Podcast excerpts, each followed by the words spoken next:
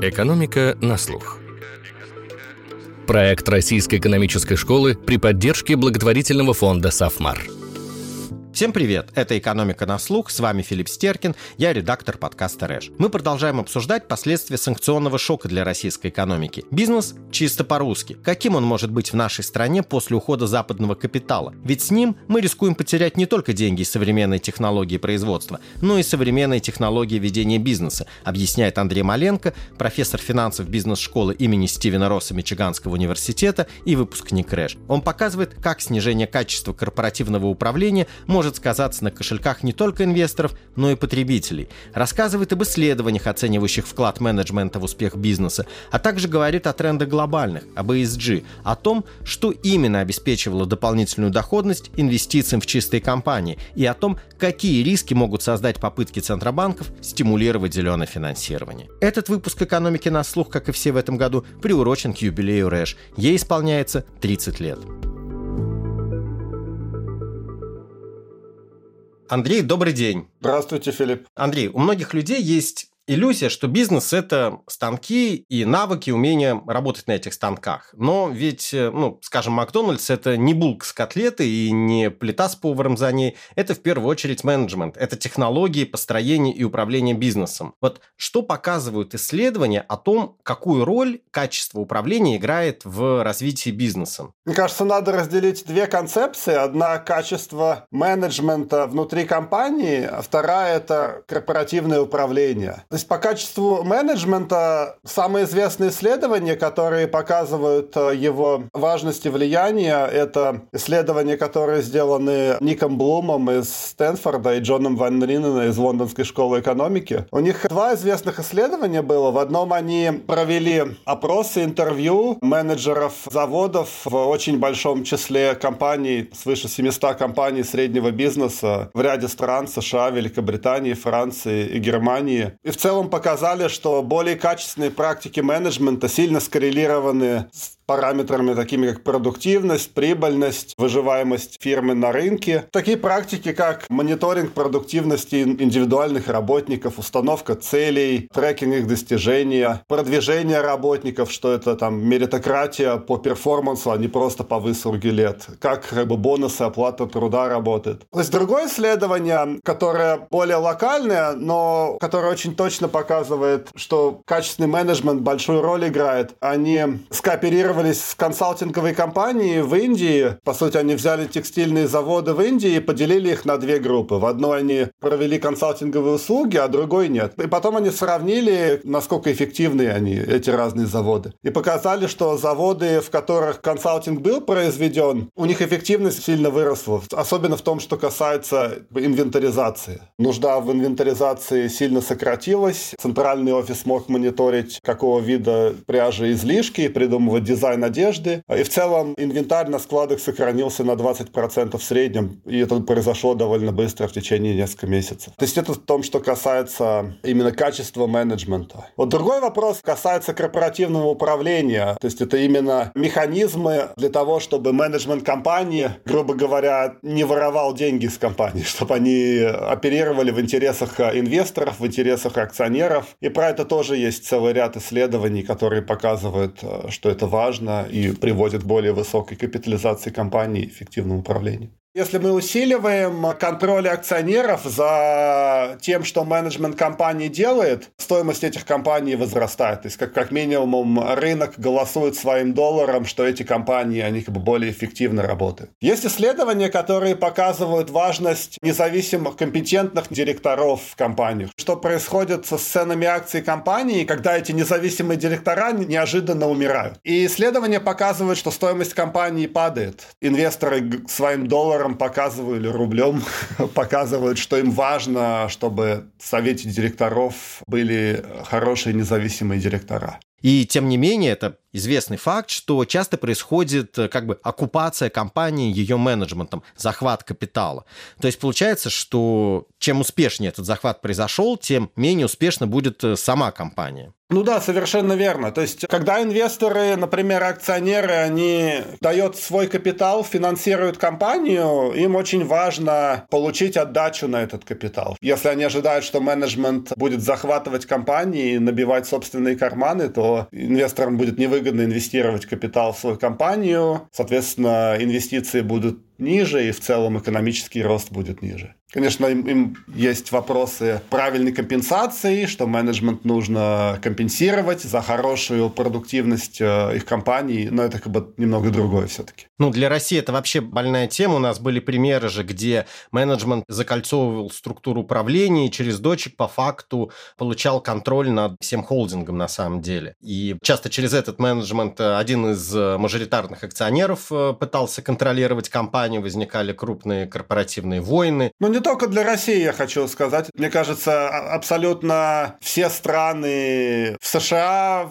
в 30-х, 20-х годах 20 века ровно то же самое все происходило. Многие экономисты пишут, довольно известные экономисты, они пишут о том, что сейчас, собственно говоря, в развитых экономиках настоящие собственники капитала – это менеджеры компаний, их руководители. Вот они настоящие есть капиталисты. И вот здесь у меня возник вопрос, опять же, может быть, отчасти он связан с Россией, может быть, более общий. Насколько корпоративное управление в глобальных компаниях, потому что это все-таки единые какие-то стандарты, единые какие-то требования, учитывают и должны учитывать культурные, какие-то национальные особенности. Вот знаете, часто любят противопоставлять, например, менеджмент в японских компаниях, менеджмент немецких компаний, менеджмент американских компаний или менеджмент в разных американских компаниях. Например, где сидит руководство компании, где обедает руководство компании, вплоть до таких вещей. Какая система продвижения, поощрения, насколько действительно в компании меритократия существует или нет.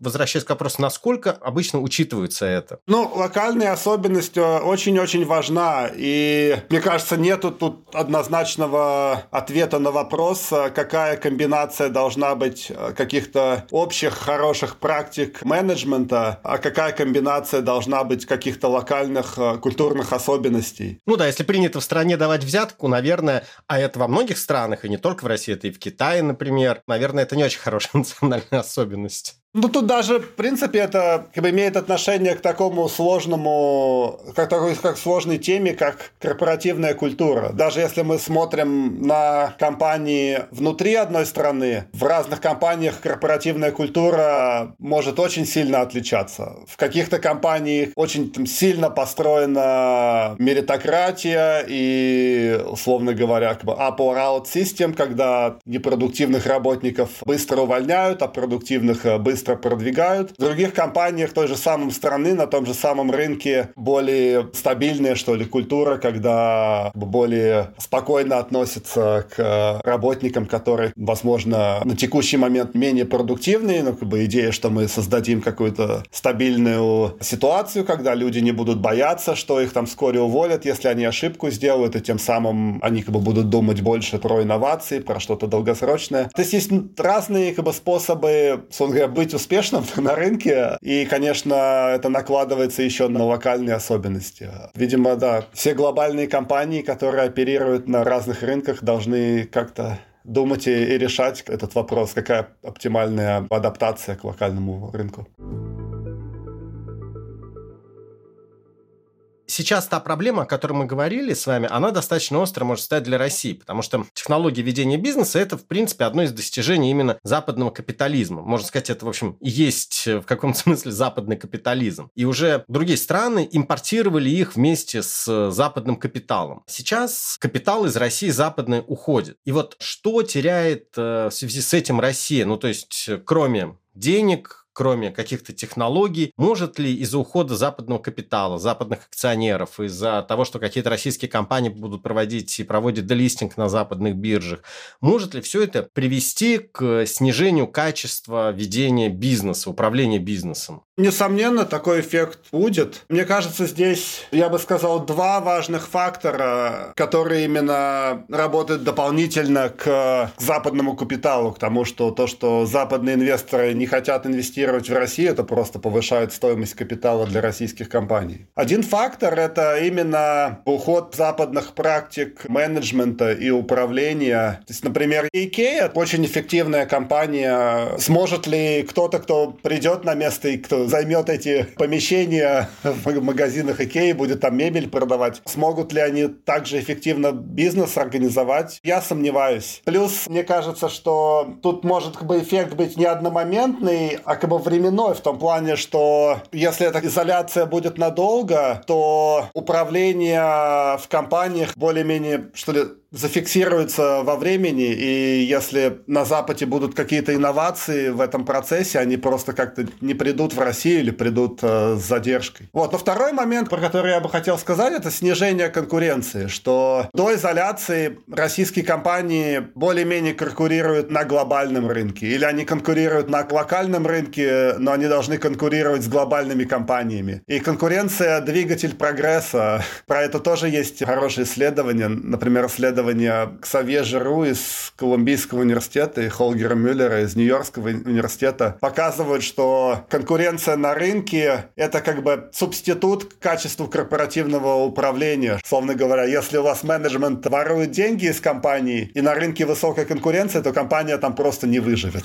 То есть выживает сильнейший. И из-за ухода западных компаний и невозможность, как бы более трудной, что ли, сложности выхода российских компаний на западных рынках, конечно, конкуренция сильно снизится, поскольку вы теперь конкурируете на локальном рынке, а не на глобальном, и в этом плане не будет таких сильных стимулов повышать эффективность управления. Если мы посмотрим на историю успеха российских компаний в последние годы, то тот же Яндекс взять. Почему они такие как бы классные? Потому что как бы, им нужно было конкурировать с глобальными лидерами, такими как Google и другие, или там антивирус Касперского, тоже глобальная компания. Этот, конечно, фактор сильно повлияет, я боюсь. В конечном итоге, конечно же, всегда проигрывает потребитель. Качество ниже, цены выше. Да, нет сомнения. Потребитель за все заплатит. То, что у нас нету Макдональдса и Икеи на рынке, это у этих компаний много клиентов, и они не могут покупать то, что они любили покупать. Но это снижает конкуренцию. То есть из того, что у вас нету Макдональдса, другие как бы рестораны быстрого питания, они могут позволить себе быть менее эффективным. У них будут выше издержки, будут ниже качества, будут меньше инновации, будут повышать цены. То же самое с IKEA, и другие мебельные магазины будут менее качественные, будут более дорогие. Запад ввел в России моду, отчасти эта мода, в общем, вводилась по принуждению в России, на три буквы ESG. Будь экологически и социально ответственным, придерживайся открытых и честных корпоративных практик, и ждет тебя успех. Сейчас эти вопросы, они отходят на второй план по понятным причинам. Важнее сейчас не допустить остановки производства или всплеска безработицы, чем заботиться о том, чтобы компания была экологически ответственной. Собственно, это признавали и аналитики Центробанка российского. Как вы считаете, это сейчас временное отступление от устойчивого развития, или же это будет устойчивым таким отступлением? В целом верно, что это в последнее десятилетие, это огромный тренд в Америке и в Европе, и это, конечно, никуда не уйдет и продолжится в следующее десятилетие в связи с изменением климата, социальными проблемами и так далее. Насколько я понимаю, в России этот запрос на ESG, он не был изнутри, он скорее был извне, зарубежными инвесторами и банками. Поскольку этот запрос был не изнутри, а снаружи, и сейчас экономика изоляционируется, мне кажется, будет остановка в этом тренде. То есть, условно говоря, не до ESG, когда экономика изолирована. На Западе запрос на устойчивое развитие, запрос общества, действительно очень рос активно последние годы. Наверное, это связано с тем, что люди становятся богаче, и, что еще важнее, общество привыкает к благосостоянию. То есть люди уже привыкли к тому, что, в принципе, есть что положить в холодильник, денег, на чем ездить, и есть на счете что-то. И тоже вот показательно, что демонстративное потребление во многих западных странах, оно уже, ну, если не предосудительно, то оно уж точно не поощряется. И чем-то мне это напоминает пуританскую этику. Для общества важнее не то, на чем ты ездишь, на какой машине, а насколько ты социально и экологически ответственный. А как в итоге отреагировал капитал на такой запрос? Вот что показывают цифры по потокам инвестиций? Ну, смотрите, за последние 8-10 лет гигантский бум произошел на рынке именно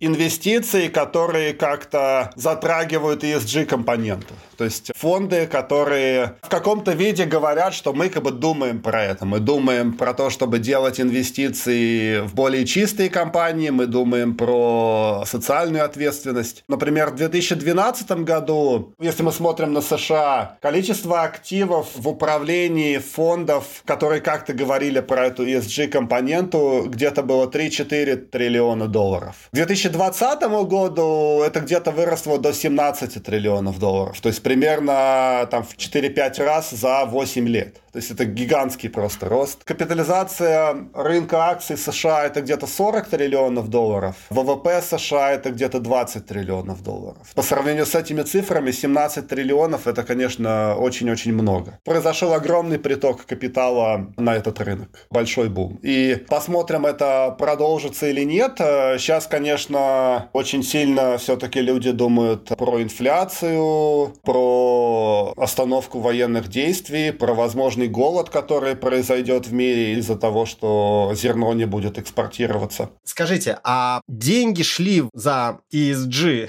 скажем так, потому что и доходность росла этих инвестиций. Помните, в свое время была такая фишка, когда была предвыборная кампания в США, сравнивали доходность портфеля Байдена, такого зеленого портфеля, и такого традиционного сырьевого портфеля Трампа, и говорили, вот посмотрите, доходность Байдена выше, чем у Трампа. И то, и другое. То есть, в целом, я думаю, что рост произошел по двум причинам. Во-первых, из-за того, что люди стали больше заботиться и думать про вот эти вещи, то есть про там климатические риски и социальные проблемы, и приток капитала на этот рынок. Благодаря тому, что приток капитала пришел на этот рынок, доходность возросла, потому что, соответственно, цены на всякого рода зеленые компании подросли, эти фонды показали хорошую доходность, что привело, в свою очередь, к дополнительному притоку капитала. То есть очень интересное исследование, которое было в последнее время на этот счет. Это исследование, которое провели Любош Пастор из Чикагского университета и Люк Тейлор и Роб Стамбо из университета Пенсильвании. То есть они как бы поделили все компании на, условно говоря, зеленые и коричневые, в зависимости от того, как много они имитируют карбонового углекислого газа в атмосферу. И как бы если мы посмотрим, то за последние 10 лет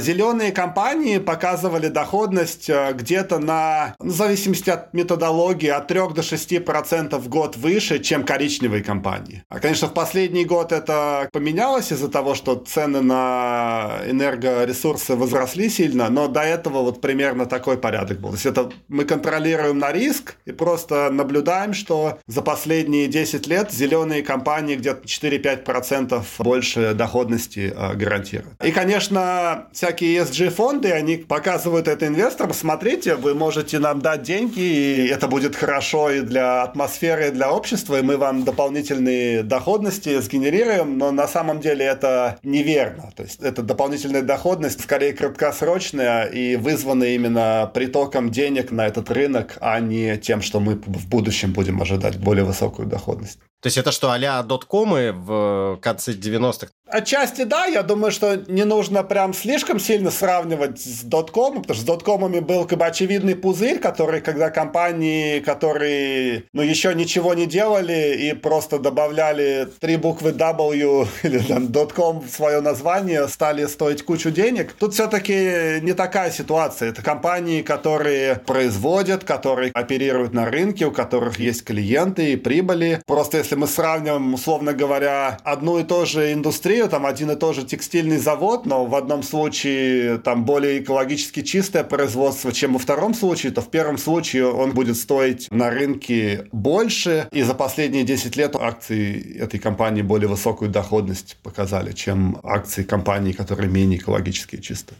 Но если вы думаете про следующие 10-20 лет, то есть если вы сегодня, вы инвесторы, думаете купить акции чистой компании или купить акции грязной компании, то вам не нужно ожидать более высокую доходность от чистых компаний, чем от грязных компаний. И на самом деле вам нужно ожидать, скорее всего, чуть меньшую доходность от инвестиций в чистых компаний, чем от инвестиций в грязные компании, потому что инвесторы, им приятнее инвестировать в чистые компании, и, соответственно, они готовы немного платить за это, соглашаясь на более низкую доходность. Тут два примера в данных, мне кажется, интересные на этот счет. Один пример — это если мы посмотрим на облигации, выпущенные одним и тем же эмитентом. В одном случае это зеленые облигации, то есть это облигации, которые направлены на финансирование чистых проектов, то есть проектов по чистой энергетике или замене технологий на более чистые. И мы сравним вот доходность по этим облигациям, ожидаемую доходность, то есть какой процент эмитент обещает инвесторам, с доходностью облигаций общих, то есть не привязанные к каким-то чистым проектам. Если мы произведем такое сравнение, то что мы видим, это что зеленые облигации, они обещают меньший процент, чем обычные. То есть разница не очень большая, но она заметная. То есть инвесторы соглашаются дать займ деньги под меньший процент, если они знают, что эти деньги пойдут на какие-то экологически чистые проекты. То есть это первый такой пример в данных. Второй пример данных — это если мы посмотрим на компании, которые оперируют, авторы этого исследования назвали это sin industries, то есть в отраслях греха. Это исследование было Харрисоном Хонгом и Марчином Кацперчиком сделано. Посмотрели на доходность компаний в отраслях таких как гэмблинг, то есть игорный бизнес, табак, алкоголь, плюс этих отраслей, потому что они все очень старые и очень много данных есть. То есть мы можем смотреть на много-много лет назад и сравнивать со всеми другими отраслями. Если мы проведем такое сравнение, мы опять проконтролируем на риск, то есть это будет одинаковый уровень риска, то они показали, что акции компании вот в этих отраслях греха, как они их назвали, они где-то генерируют на 2% примерно более высокую доходность в год, чем акции в среднем. То есть примерно 2% в год инвесторы готовы платить, чтобы не инвестировать свои деньги в игорный бизнес, в табак, в такого рода компании, а инвестировать их куда-то еще. Андрей, позволю себе добавить немного скепсиса вот в то, что вы говорили. Да, люди готовы, инвесторы готовы потерять немножко в доходности для того, чтобы быть более социально, например, ответственными. Но это когда все-таки денег много и деньги дешевые. Когда денег становится меньше и деньги дорожают, люди будут считать их гораздо больше. И опять же, приток этот, он может ослабеть. Сейчас у нас высокая инфляция, у нас будут расти процентные ставки. Это все же не ударит ли сильно по инвестициям в ESG, назовем его так, ESG-сектор? Ударит. Я полностью согласен с вашей логикой. В целом капитализм очень любит деньги, и эти эффекты, про которые я говорил, они именно on the margin, то есть вы готовы чуть-чуть потерять до доходности, но что мы наблюдаем сейчас, это что цены выросли, например, на бензин сильно, и, конечно, придет приток денег в нефтяную индустрию. И он уже идет, он уже идет на самом деле. Несмотря на то, что она экологически грязная. Но в целом инвесторы очень любят деньги, они готовы чуть-чуть заплатить, чтобы инвестировать в более экологически чистые компании, но они не готовы заплатить очень много. И как только доходность грязных компаний, проектов грязных растет сильно, деньги туда без сомнений придут. Потом опять будет тренд на экологические чистые вещи, будет какая-то цикличность. И какое-то время должно пройти. Можно еще сказать, что ведь на самом деле инвесторы в конце 90-х, инвесторы в доткомы, до того, как бабл лопнул, то, во что они верили, оно сбылось сейчас. Оно сбылось спустя 10, 15, 20 лет. И, наверное, то, во что верят инвесторы, верящие в устойчивое развитие, это тоже будущее, которое произойдет через сколько-то лет. Мы не знаем, через сколько. А скажите, мы с вами говорили про менеджмент. Как отделить ESG, как как отделить экологически, скажем, чистую компанию, социально ответственную компанию от компании, которая мимикрирует под эти стандарты, под эти критерии. Ну, например, там в России банки записывали в ESG финансирование просто кредит на выплату зарплаты. Ну, социально-социально, вот, бесспорно. А существует множество, сотни критериев оценки устойчивого развития, более 100 ESG-агентств, множество рейтингов и так далее, и так далее. Как отделить? Очень трудно отделить. То, что вы говорите, называется greenwashing, то есть именно то, когда компания манипулирует своими действиями или статистиками так, чтобы соответствовать под какие-то критерии, но при этом глобально не меняется и не делает лучше для environment. То есть классический пример, который несколько лет назад был скандал в Макдональдсе, когда в Макдональдсе эти пластиковые соломинки были, которые загрязняют атмосферу, и из-за того, что они не перерабатываются, и что Макдональдс сделал, это они поменяли на бумажные соломинки. Но как потом оказалось, что эти бумажные соломинки, они тоже не перерабатываются. И в этом плане, да, Макдональдс на бумаге, они отказались от этого пластика, и, наверное, какие-то ESG-рейтинги у них выросли, но глобально ничего не поменялось. То есть очень трудно отличить. Есть много рейтингов ESG, но эмпирические исследования показывают, что они очень слабо скоррелированы друг с другом. В этом плане это отличается сильно от кредитных рейтингов. То есть если мы смотрим, сравним, например, кредитные рейтинги Moody's и Standard & Poor's, ну да, иногда они отличаются, но в целом они сильно скоррелированы. Если вы даете AAA, то я не буду давать там сингл просто B, да, то есть они могут отличаться чуть-чуть, но глобально они сильно скоррелированы. Я думаю, что это просто вызвано в большую очередь тем, что это все очень новое, ситуация динамически развивается, и нету каких-то общих стандартов. До последнего времени не было требований сильных к раскрытию информации об эмиссиях. Например, многие компании либо это не раскрывали, когда компании раскрывали свои эмиссии в атмосферу, не было каких-то общих стандартов. Это все меняется. То есть в 2021 году, год назад, в США ввели новые требования к раскрытию информации об эмиссиях. Насколько я понял, в Европе это все еще жестче. Мне кажется, это просто вопрос времени, когда эта ситуация стабилизируется, все эти ESG-рейтинги, они как-то придут к более общему пониманию, как именно нужно мерить, и будут общие стандарты, и тогда всякие эти greenwashing, это будет просто сложно сделать. Но это займет какое-то время. Но здесь ведь еще очень сложно что оценить, ведь важна же не только там эмиссия, например, важно движение этой компании. Окей, это может быть нефтяная компания, но она движется в сторону ESG, например. То есть, да, у нее бизнес может показаться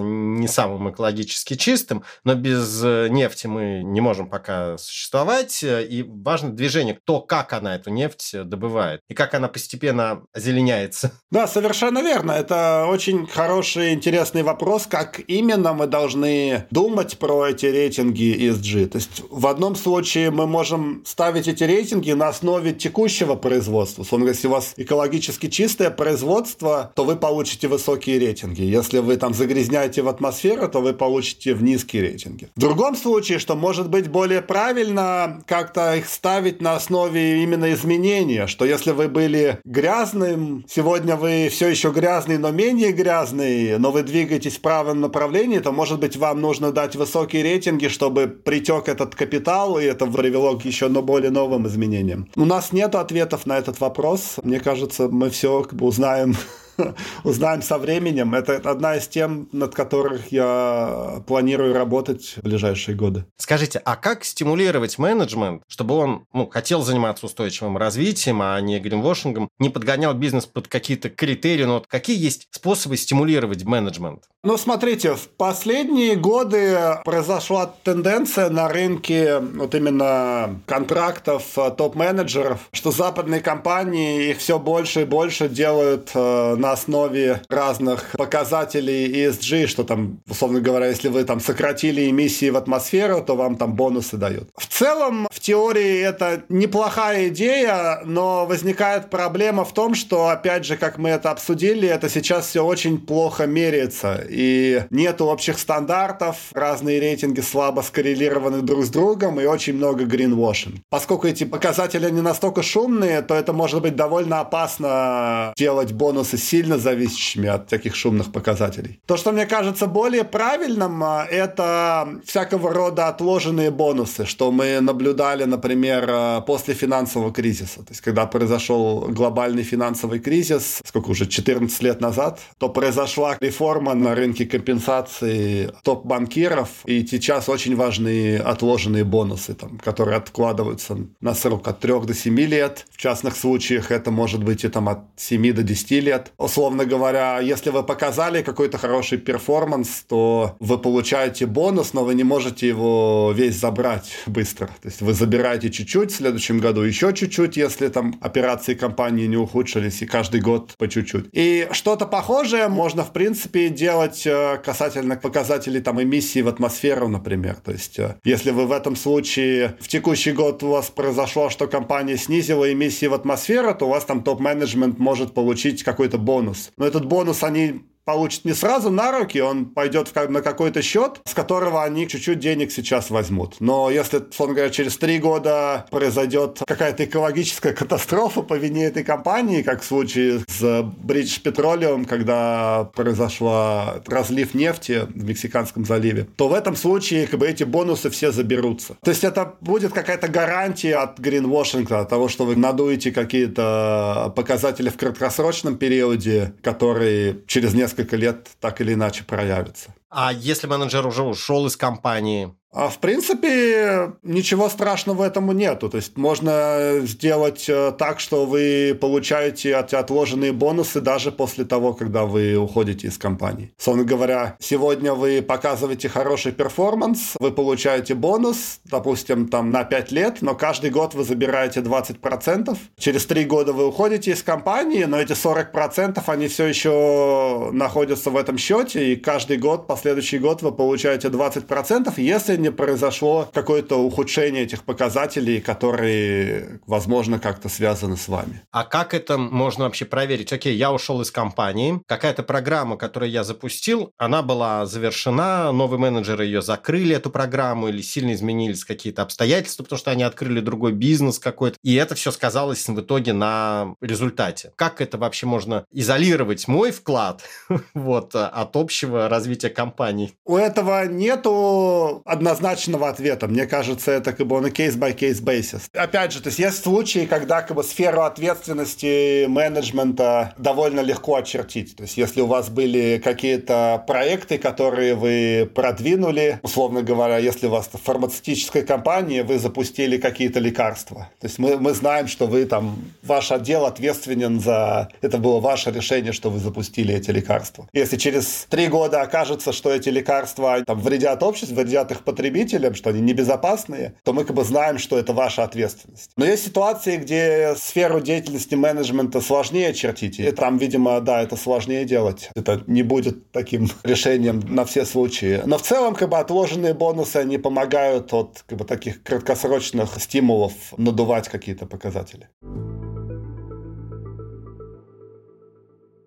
Андрей, сейчас к зеленой экономике подключаются активно центробанки. Они указывают, например, что для компаний, которые не следуют этой повестке, могут возникнуть какие-то угрозы их бизнесу, угроза дефолтов, соответственно, это будут там, риски для банков. Что вы думаете об этой их зеленой политике, о зеленом регулировании банков, финансовых рынков? Что центробанки могут сделать и стоит ли им это делать? Очень хороший, интересный вопрос. Смотрите, в целом, мне кажется, конечно, изменение климата, эта зеленая повестка, она очень-очень важна и один из огромных вызовов общества на ближайшие десятилетия. Но, несмотря на это, мне кажется, что это не является мандатом центральных банков.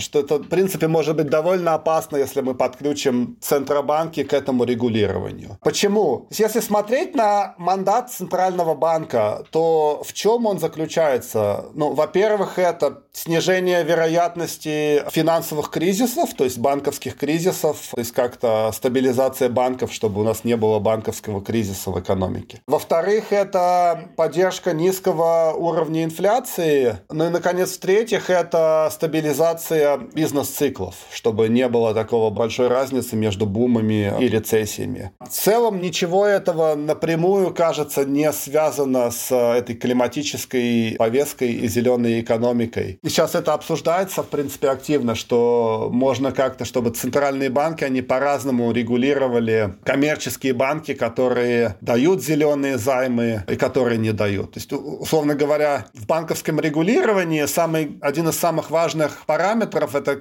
capital requirements, то есть требования к собственному капиталу банков. То есть если вы даете займ кому-то на $1, то регулятор вас заставляет, чтобы из этого $1 какая-то сумма приходила за счет собственного капитала банка. То есть остальное вы можете взять от депозитов, но, условно говоря, там 6 центов или 8 центов должны приходить от вашего собственного капитала. Идея такая, что, может быть, мы снизим эти требования к капиталу для зеленых займов. То есть если вы даете займ на какие-то экологически чистые производства, то давайте мы будем требовать не 8 центов от собственного капитала, а 6 или 5 центов, чтобы простимулировать эти займы. Но проблема в этом, мне кажется, что это сильно может политизировать центральный банк. То есть в обществе нету однозначного согласия по тому, насколько нужно стимулировать эту зеленую экономику, насколько это большая проблема для общества. Даже на примере Америки мы наблюдаем две партии, у которых диаметрально противоположные взгляды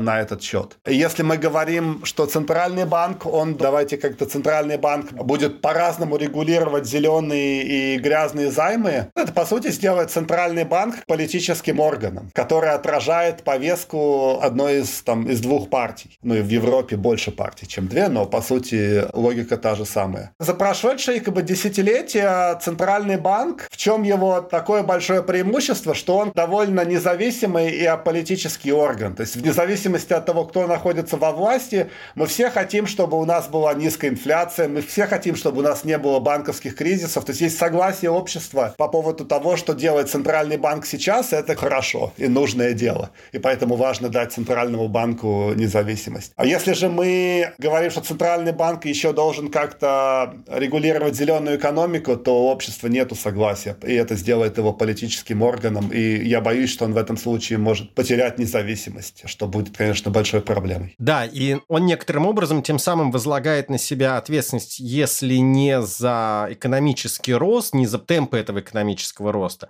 то некоторым образом за его качество, да, и это тоже его превращает, он берет на себя часть функций правительства тем самым. И это риски для его независимости таким образом. Совершенно верно. Как только центральный банк становится не независимым, и мы на протяжении разных стран и истории наблюдали примеры, это приводит к большим проблемам. Это приводит сразу к высокой инфляции и так далее. То, что центральный банк так здорово независим от политических партий в США и в Европе, это большое достижение, и важно его не потерять.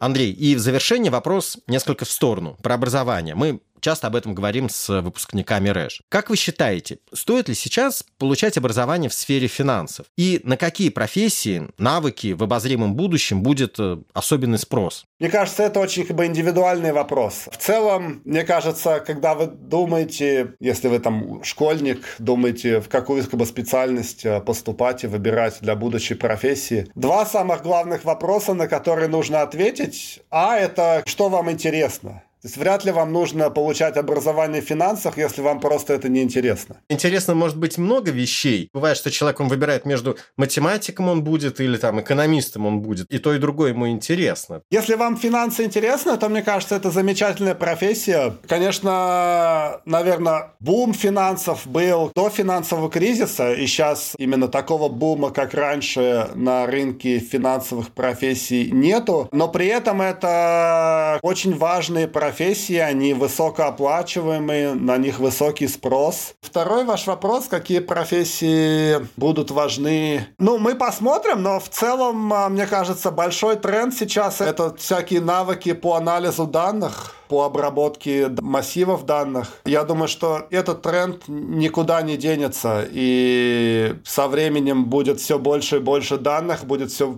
больше и больше компьютерных мощностей, чтобы эти данные обрабатывать. И какую бы вы профессию ни выбрали, мне кажется, это те навыки, в которые стоит проинвестировать. Это будет большой тренд на десятилетие. А вот знаете, я с вами тут поспорю. Мне кажется, что как раз сбор данных, анализ данных – это то, что будет очень активно автоматизироваться. И это то, что как раз заменяется искусственным интеллектом. Я с этим не буду спорить. Я думаю, что, конечно, роль искусственного интеллекта будет больше и больше. И там, где как бы искусственный интеллект может оперировать эффективнее, чем интеллект людей, в частности, как бы в обработке каких-то больших массивов данных, это будет больше проявляться. Но в конечном случае, мне кажется, что большие решения будут принимать люди. И, собственно говоря, как бы искусственный интеллект хорош для того, чтобы там посчитать, каких людей там по-разному нужно таргетировать рекламой в Google. Но в том, что касается, какие продукты запускать, как инновации проводить, такие решения будут принимать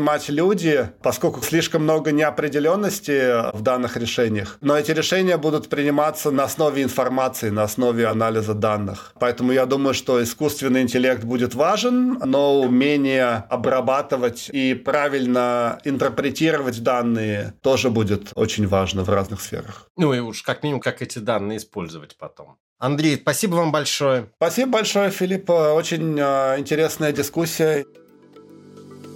Российской экономике предстоит многому учиться заново. Долгие годы у нас формировались правила ведения бизнеса, приближенные к западным стандартам, под влиянием западных инвесторов, акционеров, потребителей и конкурентов. Эти правила могли способствовать формированию эффективных экономических и социальных институтов. Теперь этот фактор развития остается в прошлом. Российский бизнес может играть по своим внутренним правилам. О том, какими они будут, мы продолжим говорить в «Экономике на слух». Слушайте нас во всех подкаст-плеерах, оставляйте комментарии и отзывы, и рассказывайте друзьям. С кратким содержанием всех выпусков вы можете ознакомиться на портале guru.ns.ru, где вы также найдете множество материалов об экономике, финансах и образовании. До скорых встреч!